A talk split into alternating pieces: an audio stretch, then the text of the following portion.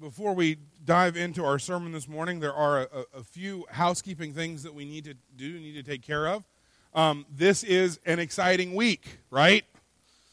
So there are a couple of things I want to let you know. First of all, tonight at 4 o'clock, we will be gathering here to go Christmas caroling. And so I would encourage you to come and join us as we will go out and we'll visit several of members of our community who are homebound and bring some Christmas cheer to them. And then when we're done, we're going to come back and we're going to eat chili.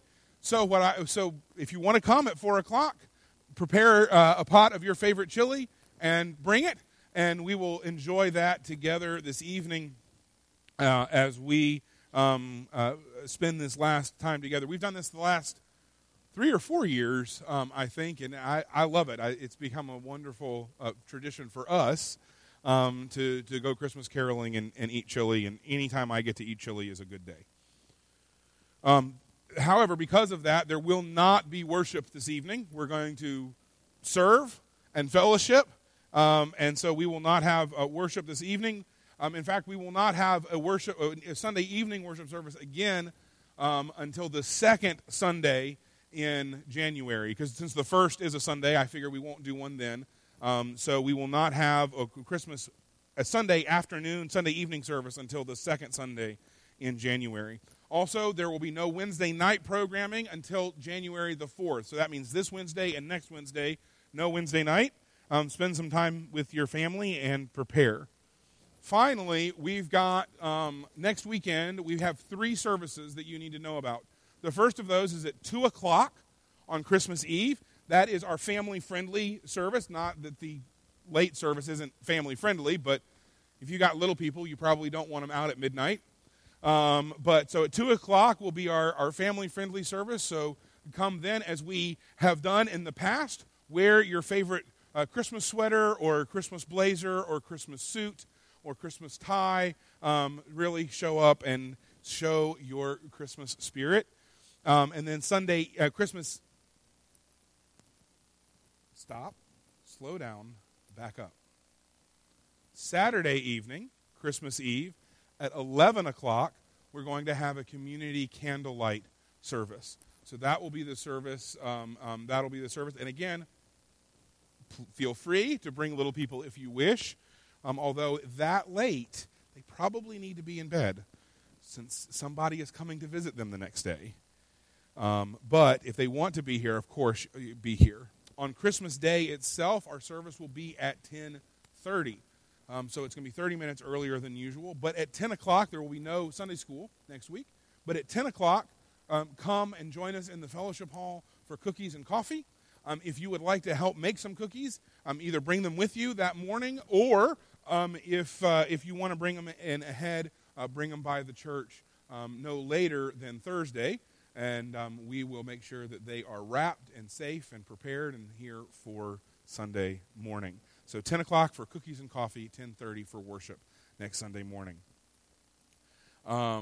Finally, you are going to receive something on your way out of church today, and it is the prepared, revised bylaws. The committee has been hard at work now since June, and so we have finished, we think, the work on the bylaws, and so they are being handed out to you for your first look at them today. Will the members of that committee please stand if you are here? So you see the 4 that are here, and Cami also, Cami Polverari, also a member of that committee. Y'all may be seated. So the point of that is, if you see something in here you don't like and you want to yell at someone, now you know the people to yell at. No, seriously, if you have any questions. Why was something done a certain way? Why was something changed a certain way? Come and ask the members of the committee. What's going to happen from here is this. Y'all are going to have a couple of weeks to examine, read through, perhaps call them. I would suggest you call them. You can call me if you wish. Ask questions about why certain things were done in a certain way. Our first session, listening session, is going to be on January the 8th. Haven't set a time for that quite yet. But on January the 8th, the evening of January the 8th, we're going to gather together Any questions that you might have about the bylaws, you'll have a chance to ask.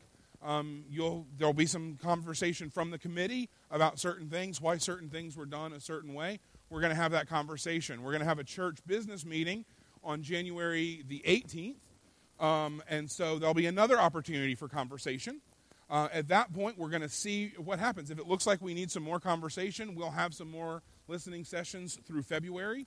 And sometime in the beginning to middle of March, we will have a special called church business meeting, the sole purpose of which will be to consider these bylaws and to vote on them and hopefully to pass them and pass the revisions in them.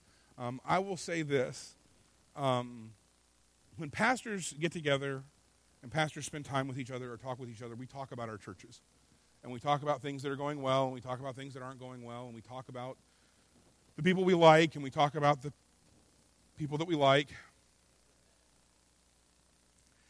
But over the last several months, I have had the incredible joy of talking to fellow pastors about the work of this committee, how much work they have put in, how hard they have worked, how thoughtful and prayerfully they have considered the needs of this congregation.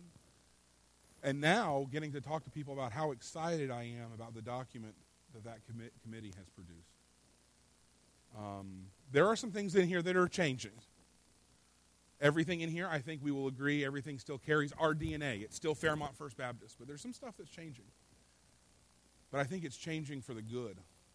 I think it's changing to move us in the right direction. I think it's changing so that we can step into the next role and the next season of ministry and service to this community that God is calling us. I am excited about this, and I hope that as you read them, that you'll be excited. If you don't understand why certain changes were made, give the committee the opportunity to explain to you why the change was made the way that it was. Because I think that once you hear the heart of the committee, you are going to be as excited and enthusiastic about these as we are. Maybe even before you hear the heart of the committee, but certainly after you hear the heart of the committee about it. So just be aware. So y'all will pick those up on your way out. I didn't want to give them to you on your way in because then you wouldn't listen to me. You'd just be reading the new bylaws. I know how it works. So you will pick those up on the way out. As we turn to our sermon this morning, I just want us to remember where we are. We're in this series in which we've been thinking about what the heart of Christmas is. Thinking about how we get past the gifts and the decorations and the parties and the fun that is so wonderful, but that sometimes can overwhelm us and cause us to miss what the point is and miss the heart of Christmas. And so that first week, we learned that we are offered hope in the middle of our circumstances because of God's faithfulness, because God keeps His word. The second week, we looked at the wonderful gift of peace that Jesus' sacrifice makes available to us. Peace with God, peace with one another, and peace with ourselves. And last week, we saw that joy is ours no matter the circumstances because God dwells with us. That even in dark days, even when, as the psalmist might say, we walk through the valley of the shadow of death, God is with us. He is near to us. He is our comfort and the source of our joy. And so this week, we're going to look at, I would say, a theme, an idea that sort of ties everything together, that brings these other gifts together, this last, final, greatest gift. And it is the gift of love, the great love that God has for each and every one of us. And so we are in the book of Galatians, the 4th chapter. We're in Galatians, the 4th chapter, reading verses 4 and 5. Galatians 4, verses 4 and 5. Will you stand with me as we read God's word together? When the time came to completion, God sent His Son, born of a woman, born under the law, to redeem those under the law so that we might receive adoption as sons. It's only 2 verses, so I'm going to read it again. When the time came to completion, God sent His Son, born of a woman, born under the law, to redeem those under the law so we might receive adoption as sons. This is the word of God. Read it, believe it, and live it. Let's pray. Dear God, as we spend time in your word this morning, I just pray that you would speak to us, that the words of my mouth and the meditations of all of our hearts would be acceptable and pleasing to you, our God and our King. Amen. You may be seated.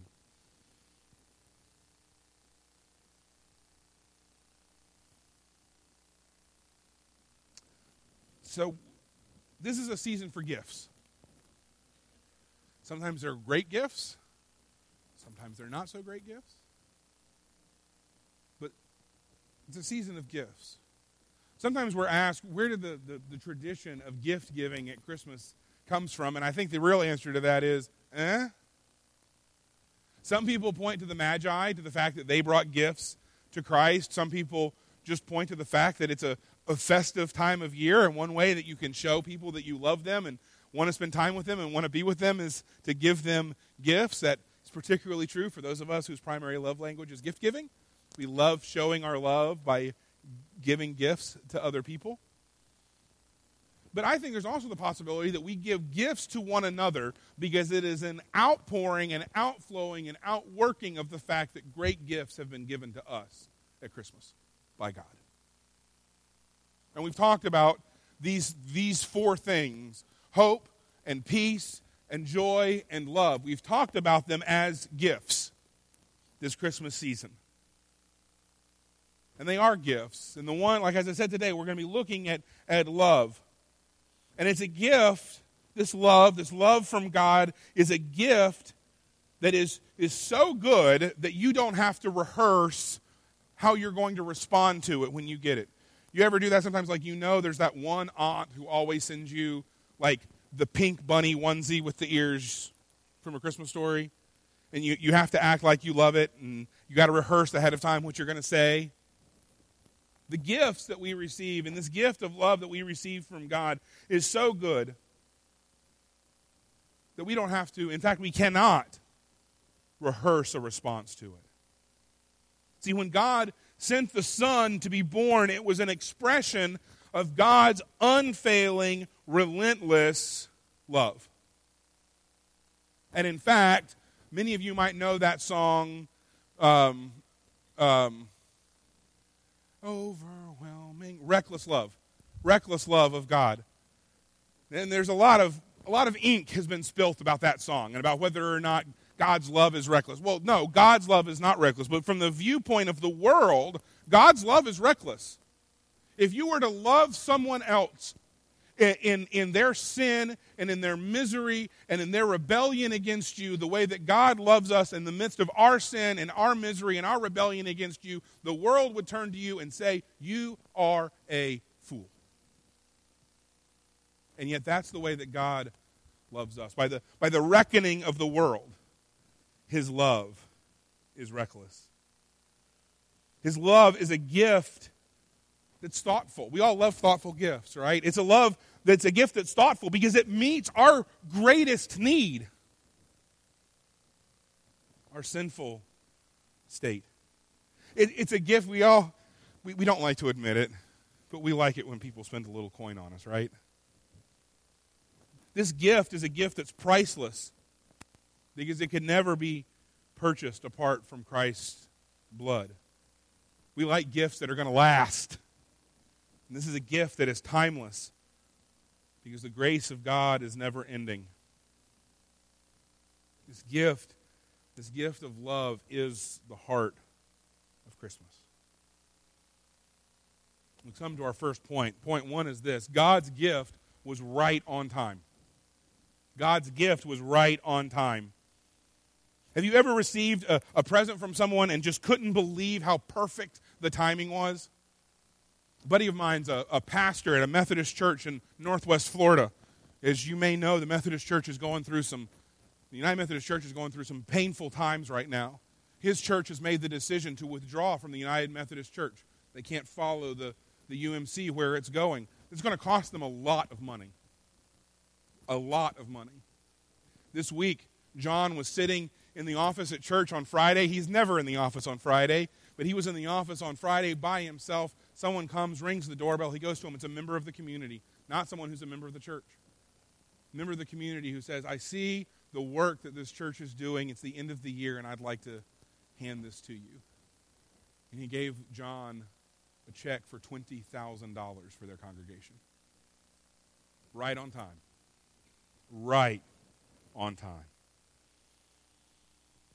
God's gift was right on time. Galatians showed us this right there, right at the beginning of verse 4. When the time came to completion. When the time came to completion. Right at the moment when things were what they needed to be for God's gift to come, God sent His Son. See, even before the moment of creation, even before creation was broken by sin, God had begun His process to bring this plan forth to restore and rescue all that He had made. And when the time came to completion, He sent His Son. You know, the Bible, that's what the Bible is. The Bible is an account of God's efforts and faithfulness to reverse the effects of the fall, His work to redeem His creation, to redeem us. And so motivated by God, by love, God partners with those who love and trust Him to enact the greatest rescue plan in history. Paul wrote that when Jesus came and was born to Mary, the fullness of time had come. It was the right moment in history to send His Son to make a way for the world to be restored. Because of love, God was not content to sit back and watch His creation suffer forever. God went to great lengths to be with us and to make us part of His family again. What's perhaps most amazing is that when Jesus came, He came to meet us exactly where we are. He was born under the law of God in order to redeem humankind. His perfect life met the demands that the law had. Those places where we failed, Jesus succeeded. We talked last week about the fact that Jesus was tempted in every way in which we are tempted, and that is true. But the continuation of that statement is, and yet He didn't fall to temptation. And so in ways that we will never understand, Jesus succeeded where we failed. And so, brings us to point two. We are loved into the family of God. We're brought into the family by love. Galatians tells us here that the full expressions of God's love is demonstrated in our adoption. We become children of God and brothers and sisters in Christ. We're given all of the privileges of sonship and daughtership with God as our Father. Some of you may know the name J.I. Packer. Dr. Packer was a British theologian and pastor, but who spent the last part of his career in Canada.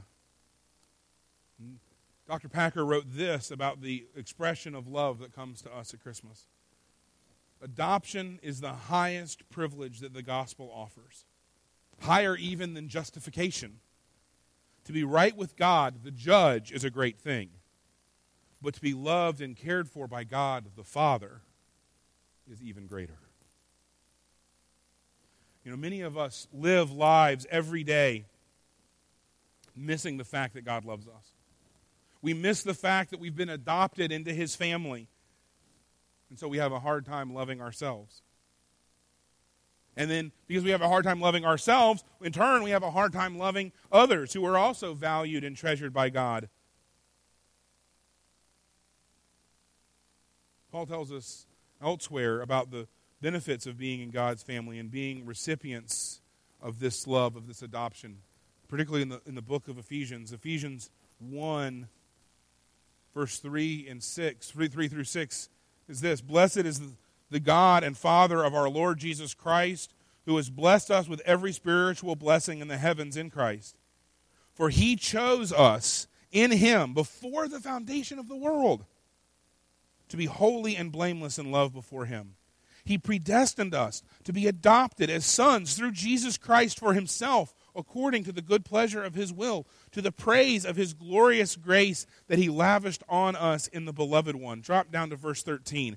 In Him you also, when you heard the word of truth, the gospel of your salvation, and when you also believed, were sealed in Him and promised with the promised Holy Spirit. He is the down payment of our inheritance until the redemption of the possession to the praise of his glory. As a part of God's family, we are made blameless in God's sight. Our sins are washed away by his love. God's will and way are made known to us as a father might share with a child. We are chosen to receive hope and salvation. We are marked with a seal that ensures that we are filled by the Spirit of God and will inherit eternal life as one of God's precious possessions. All of this is only possible because of the arrival at Jesus at just the right time to live a life full of temptation and yet without sin, to die on a cross, to be buried in a tomb, and to rise again. For God, what? So loved the world that he what? Sent his only begotten Son, that those who believe in him what? Won't perish, but have eternal life. Point 3 is this: love freely received is love freely given. Love freely received is a love that is freely given. The reason love must be at the heart of Christmas is because if we miss this being the central message of the season in the midst of the lights and the presents and the parties and the movies and the music and all of that fun stuff. Music, real quick. Pin in the important stuff. This is the other thing. I got an original copy, unopened, of Loretta Lynn's Country Christmas yesterday on vinyl. What a great gift, right? What a great thing to have. It's wonderful. It gave me great joy to come home and put it on the turntable. Perhaps a little too much joy to come home and put it on the turntable yesterday. But if I think that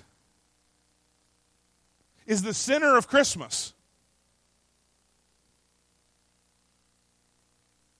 if I think that whatever gift I pull out from under the tree, or whatever it is that Michael Bublé is singing this year, if I think that is the heart of Christmas, I've missed it. I've missed it all.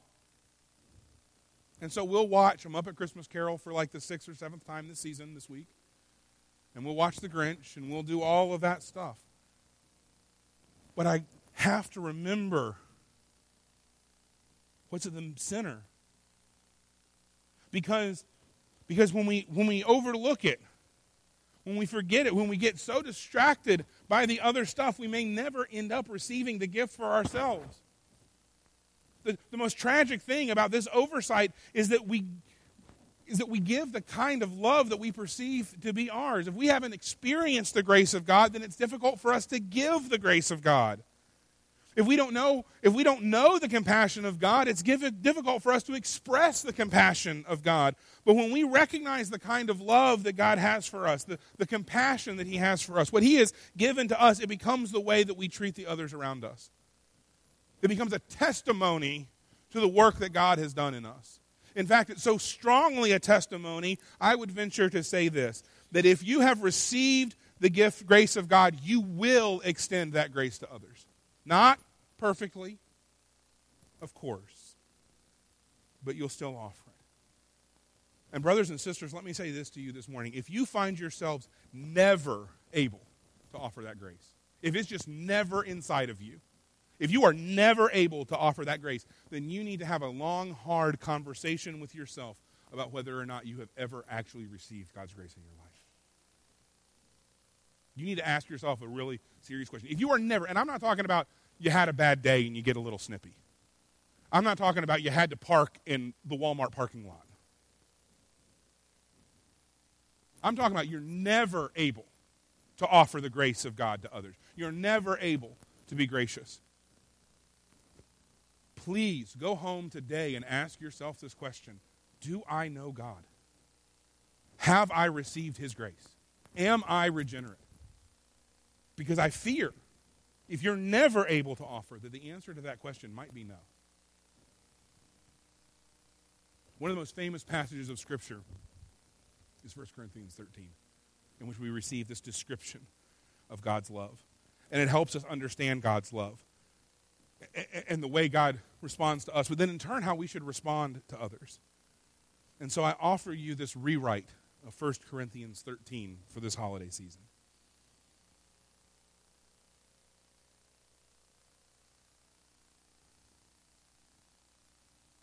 If I decorate my house perfectly with plaid bows and strands of twinkling lights and shiny ornaments, but do not have love, I'm just another decorator. If I work hard in the kitchen, baking Christmas cookies, preparing gourmet meals, and arranging a beautifully ordained table at mealtime, but have not love, I am just another cook. If I work at a soup kitchen, carol in the nursing home, and give all I have to charity, but have not love, it profits me nothing. If I trim the spruce with shimmering angels and crocheted snowflakes, attend a myriad of holiday parties, sing in the Christmas cantata, but don't focus on Christ, I have missed the point. Love stops the cooking to hug the child. Carter, love puts down the phone to hug the child. Love sets aside the decorating to kiss the spouse. Love is kind even when harried and tired. Love does not envy another's home that has coordinated Christmas china and table linens. Love does not yell at the kids to get out of the way, but is thankful that they are there to be in the way. Love does not give only to those who are able to give in return, but rejoices in giving to those who cannot. Love bears all things, believes all things, hopes all things, endures all things. Brothers and sisters, love never, ever, ever, ever, ever, ever, one more, ever fails. Toys will break. That necklace that you get will get lost. The golf clubs will rust. But love that comes from God, love will endure. This Christmas, see the arrival of Jesus as the ultimate gift of God. The kind of gift where the only proper response is to receive and to say thank you, thank you, thank you. May that love that you receive in your hearts cause you to live it out every day of the year. I haven't missed it. I haven't missed it. I will honor the spirit of Christmas all the days of the year. I will keep it in my heart, the love of God. Our hymn of invitation this morning is going to be a way